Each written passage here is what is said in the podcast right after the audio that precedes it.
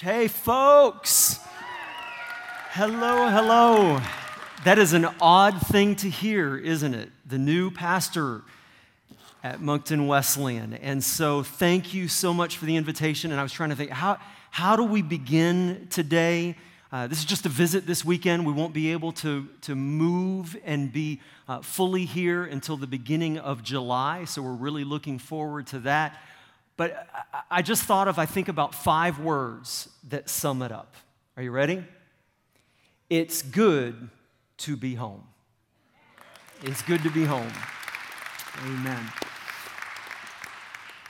Would you go ahead and grab Matthew chapter 28 in your Bible? If you didn't bring a Bible, you may want to use your electronic device and just type in the browser Matthew chapter 28. We're also going to have this on the screens today so that you can follow along and we'll read some of these passages of Scripture together. But today, of course, is Sunday. It comes every week as we celebrate and worship together. And two weeks ago, we celebrated what is perhaps the greatest Sunday of the entire year for every Christian Resurrection Sunday. It is the day that we believe is the turning point in history, the day that death and hell were conquered and Jesus rose again. How many of you believe that the resurrection changes everything? Yes? Amen. And it is so good to believe that on Sundays. But sometimes can we admit that it is harder to believe it on Monday? When the reality of life starts creeping back in, the challenges, the struggles, and at times when even doubt creeps in. And that's what we're going to talk about today doubt. And here in Matthew chapter 28, this is what happened after the resurrection. He appeared to the women at the tomb and he told them to go back and tell the rest of the disciples to come and meet him in Galilee. And here's how it happened. In Matthew chapter 28, verse 8, we read So the women hurried away from the tomb, afraid yet filled with joy. I want you to look at that last line. Let's say that out loud together. Afraid yet filled with joy. Isn't that a strange sentence? That, that, that little phrase. Is it possible for us to be at the same time afraid and yet find a level of joy in our lives. The Bible says that that is possible. That, that in the midst of that, we can find the joy of the Lord. And then look at what happens next. Skip down a few verses later into uh, verse 16 and 17. It says, Now the 11 disciples went to Galilee to the mountain to which Jesus had directed them. We're going to come back to that a little bit later. And when they saw him, they worshiped him, but, let's put it on the screen. And so when they saw him, they worshiped him, but some doubted. They worshiped him, but some doubted. Can we just be really honest? That at times it is possible for us to come into a place like this and declare the praises of God, look at His scripture, be encouraged by other believers, and yet, even in the midst of our worship, we can still struggle with some doubts. And that's what we're going to talk about today. It, it, turn a few pages to the right in the next book, Mark. Mark chapter 9. Here we find an amazing scene in Mark chapter 9 where a father comes to Jesus and asks for his son to be healed. And Jesus looks at this father and, and asks him a question Do you believe that I can do it? And in response, the father confesses something to Jesus. Mark 9 24. Immediately the boy's father exclaimed, I do believe Help me overcome my unbelief. And, folks, that is the great paradox of the Christian life. I believe, but I still have some unbelief. That the reality is that often we have fear and joy mixed all up inside of us at the same time. Worship and doubt, belief and unbelief, somehow coexisting in the same moment in our lives. Mike Slaughter is a pastor who was talking about this one day, and after the service, a lady came up to him and, and said, Pastor Mike, I sure wish that I had as much faith as you do. And he said, Well, I don't know that I have that much faith. And, and, and she said, Well, I don't know about the faith you don't have, but the faith you do have, you use it. You do what you believe God wants you to do. And Mike said, all of a sudden, in that moment, it's like a, a, light came on, and he realized that's it. That's what it is. That faith is simply using what you've got and acting in response to what you already know. And so understand this number one, that faith is a gift. It's something we all have, that we are born with a capacity for faith. I mean, just think about it this way Do you have to teach children to believe about God. I mean, it's like at this young age, all of a sudden they start asking these deep philosophical questions. And one minute a child is talking about the Cookie Monster and Mickey Mouse. And the next minute they're asking about God and what happens when you die. It's intimidating, isn't it, as a parent? And maybe you've had that happen, and maybe it turned out a little something like this. I think you're going to enjoy it. Hi, what you doing? Just playing with my dolls. Oh, good. Good. Listen, um, the other day you, you asked questions about babies and stuff. When you started sneezing? yeah. Yes, yeah. Um, anyway, I was wondering if you wanted to talk about that now. Okay. Good, good. Okay. Let me try to explain a few things.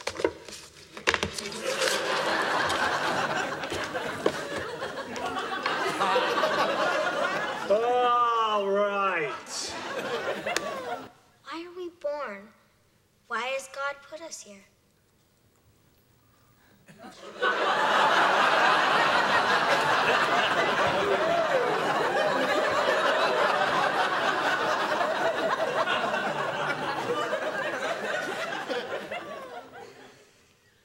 Because that's what?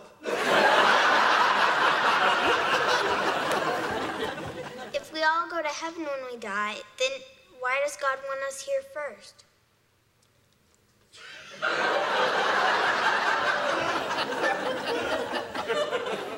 um, why does God want us here? Yeah, why?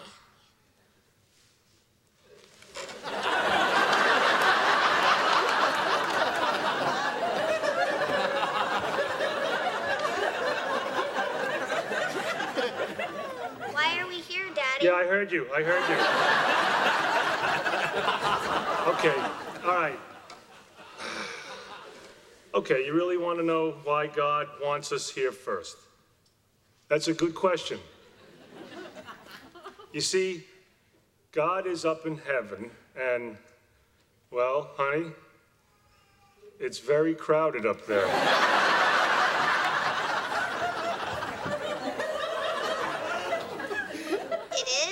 Yeah, yeah.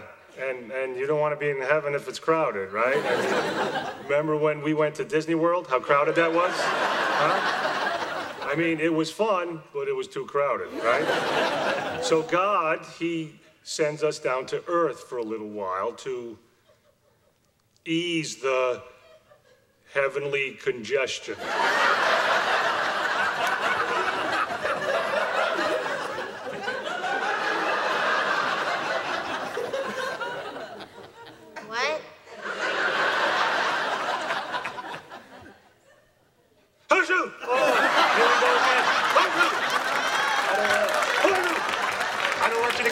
I don't want you to. Punch him. I'll be back in a minute.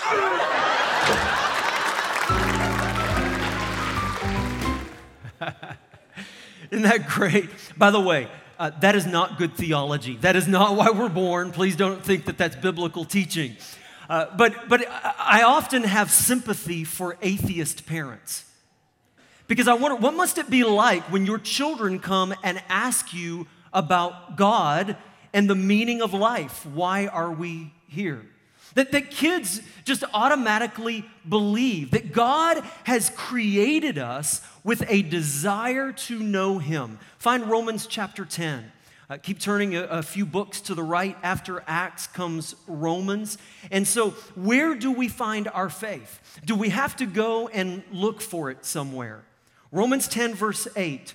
But what does it say? The word is near you, it is in your mouth. Everybody, take your finger, point to your mouth. It is in your mouth and now in your heart, point to your heart. That is the word of faith we are proclaiming. That it says God's word is already in you, it's, it's, it's in your lips and, and on your heart. That we all have this built in capacity for faith if we will use it. Now, maybe you're here today and you say, but, but Joel, I'm an atheist. I'm, I'm an agnostic. Maybe you say, I am a natural born skeptic. I really don't have any faith.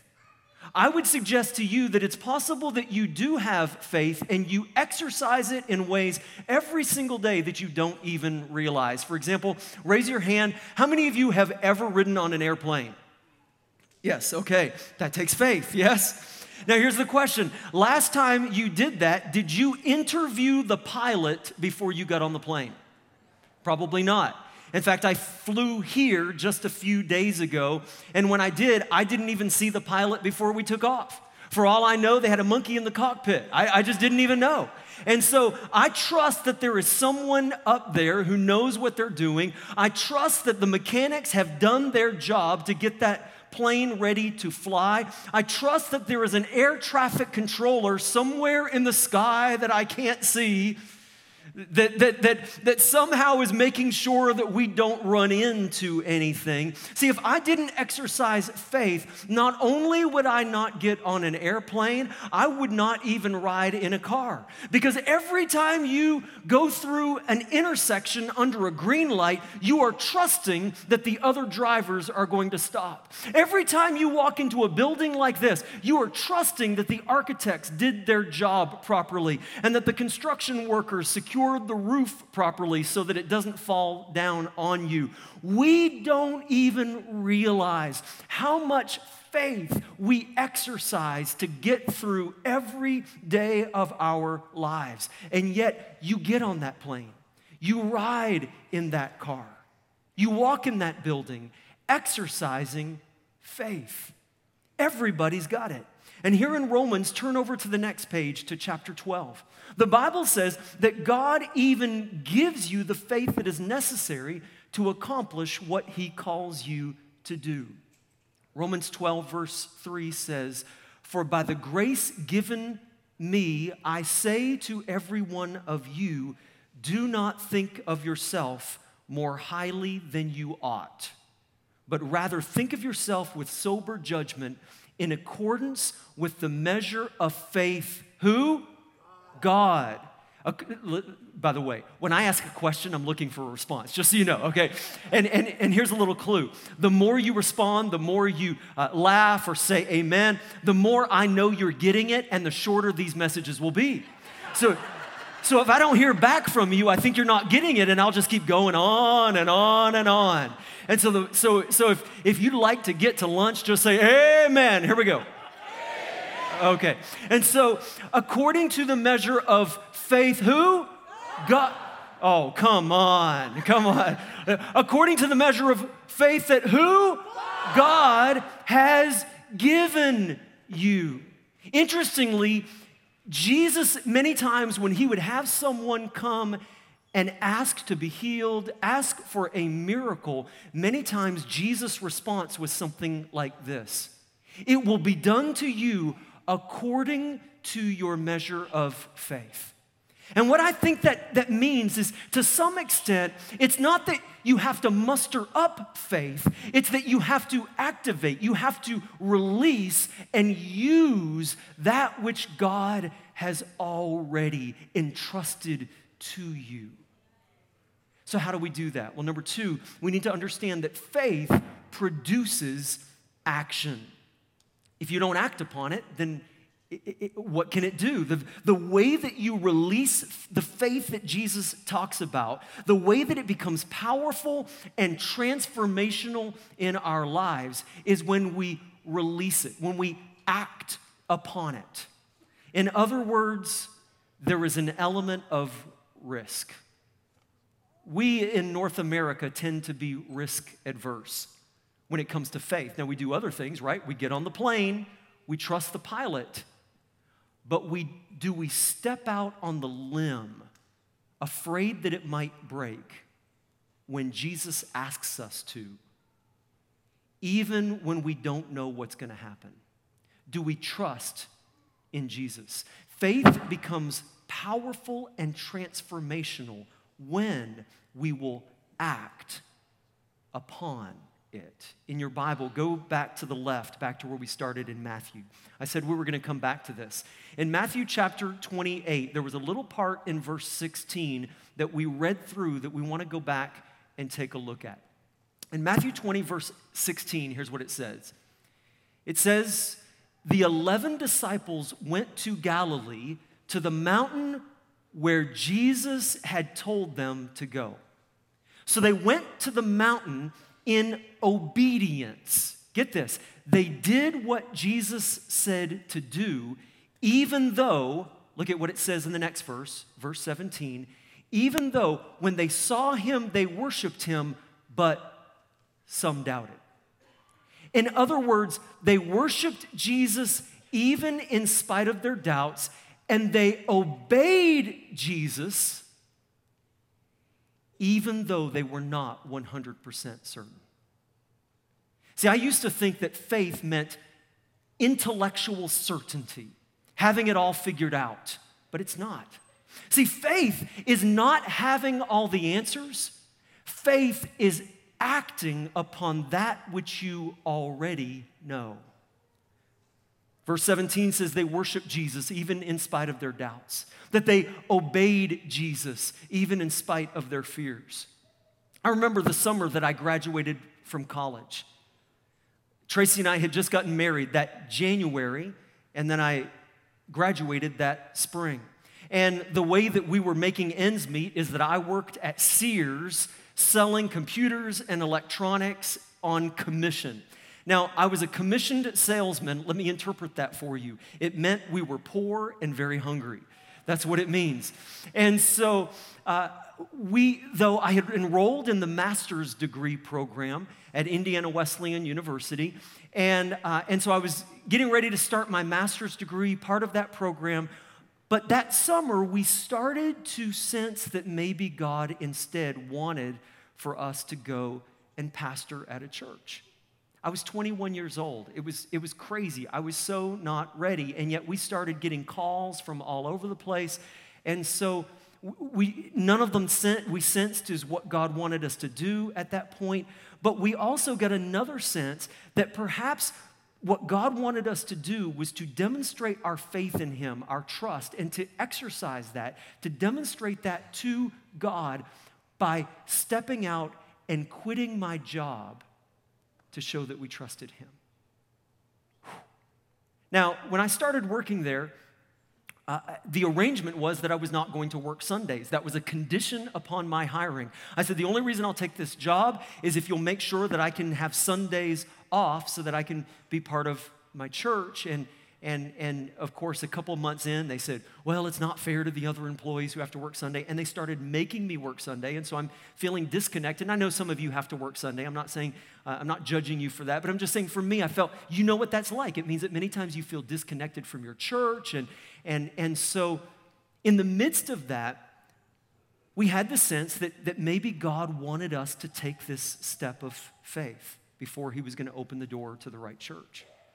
And so, can you imagine the conversation that I had with my boss when I went in that day and said to Mr. Terwilliger, I said, uh, Sir, I, I need to quit my job. And he said, Well, why are you giving your two, two weeks' notice? Why are you quitting? And I said, Well, sir, because we believe that God wants us to go and lead a church. And he said, Oh, wonderful. Where is this church? I said, I don't know yet. And, and he said, Well, when will you find out? I said, I don't know that either. and and uh, he, he said, I said, well, I guess when God opens the door. He said, when's God going to open the door? I said, I don't know that. And at this point, he's thinking this Joel kid is not too bright. And so he made a very logical suggestion. He said, then why don't you keep working here until you get this mystery call from some church that you don't even know? And I said, Well, sir, it's because we believe that maybe it's not until we step out in faith that that right call will come. Now, he was not a Christian. He didn't believe in God before our conversation, and I'm quite sure that I did not convince him that he thought I was crazy. It didn't make sense. It was a step of faith, and God blessed it. And when we obeyed, God opens the door. And so, for the last 22 years, that is how Tracy and I have lived out our marriage. It's how we lived out our lives, just seeking to live in radical obedience to whatever we feel God is leading us to do, no matter how scary. And some of you can testify to that type of life as well, where you've taken radical steps of faith. Your family thinks you're crazy. Maybe even sometimes your, your spouse is not at the same point in your faith journey, and your spouse thinks you're crazy. Your kids think you're crazy. Your parents think you're crazy. Your coworkers think you're crazy because of the way that you just want to please God no matter what. Some of you have done that with your finances in ways that, that don't make sense. Some of the greatest miracles in my life are when Tracy and I, when we have stepped out in obedience financially the ways that you have given sacrificially when you have seen a need, when you've helped people, and nobody else knows the ways that you have sacrificed and helped people in their time of need, the ways that you've given to ministry projects that the church has done. And it was crazy, just like the story that you heard from Dr. Buckingham this morning that, that God said to do it, He did it, and the response was, God made the way. I was reading about a person who said they had gone to over 340 Alcoholics Anonymous meetings in one year, sometimes two or three times a day. And I thought about that and I thought, well, uh, wouldn't that, I don't know if I could do that. If, I, if you told me to live free from the bondage of alcohol, that I would have to go to an Alcoholics Anonymous meeting every single day for the rest of my life. I don't know if I could do that. And yet, he did it. How? One day at a time, going to one more meeting, and then the next meeting, and then another meeting, going each day to get the strength needed to live free from the bondage of alcohol that day. And, folks, the same is true for you and me. How do we worship and obey Jesus? One day at a time, one step of obedience at a time. And wouldn't it be great if we had a program like that? You know, kind of like Celebrate, Reco- Celebrate Recovery or Alcoholics Anonymous or some 12 step program uh, where we could come, we could call it Doubters Anonymous, right? Doubters Anonymous, where we come and, and, and we, we find mutual support from other people who at times struggle in their faith and are trying to live out that journey together. Well, guess what? There is such a place. Do you know what it's called? Moncton Wesleyan Church. Amen? This is Doubters Anonymous. We come each week because we believe, and get this, and also to help us in our unbelief. Whether you realize it or not, this is a fueling station for your faith. That this is like a, a, spiritual gas station where you can come and fill up your tank. I wonder, how many of you eat food pretty much every day? It kind of becomes a habit, doesn't it? And so, why do you do that? Because you are refueling your body. So you eat every day. Why do you go to bed and sleep every night?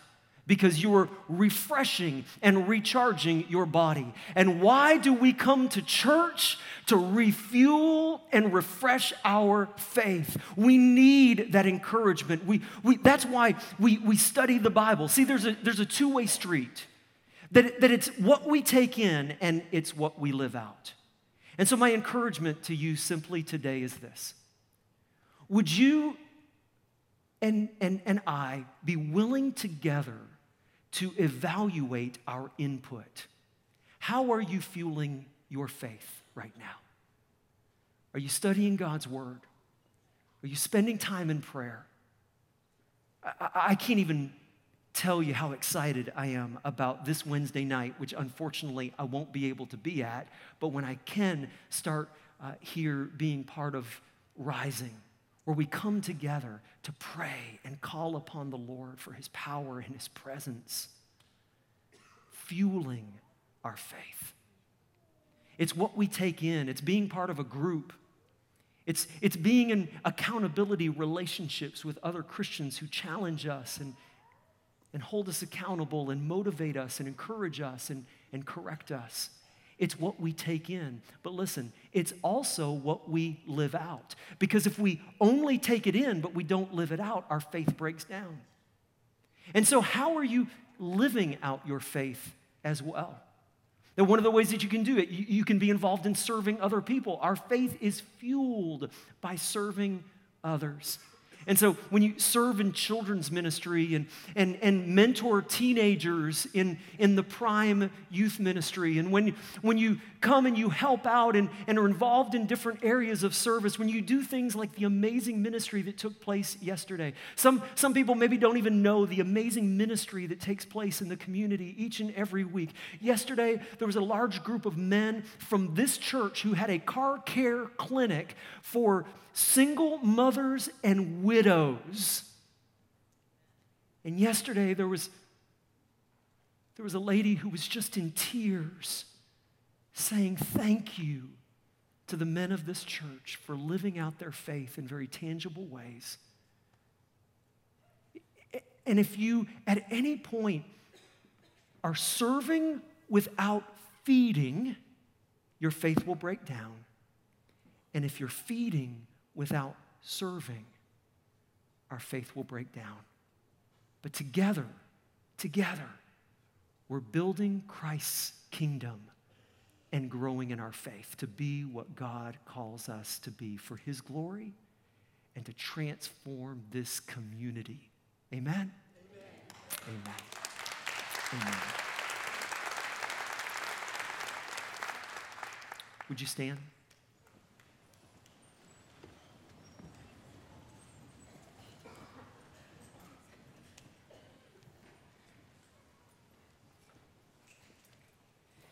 Maybe you're here today and this kind of faith sounds peculiar. You've not lived this way in your life. Maybe you've never given your life to Jesus. And today you wonder if maybe this kind of faith fueled life is possible for you. We're here to tell you it is. I- am nothing special. I, these are wonderful people in this room, but let me tell you, they're nothing special either. But we serve a special God. That's, that's what makes it special. It, it, see, see, when we see miracles like we see around here, it, it's not because we're so good, but because our God is so good.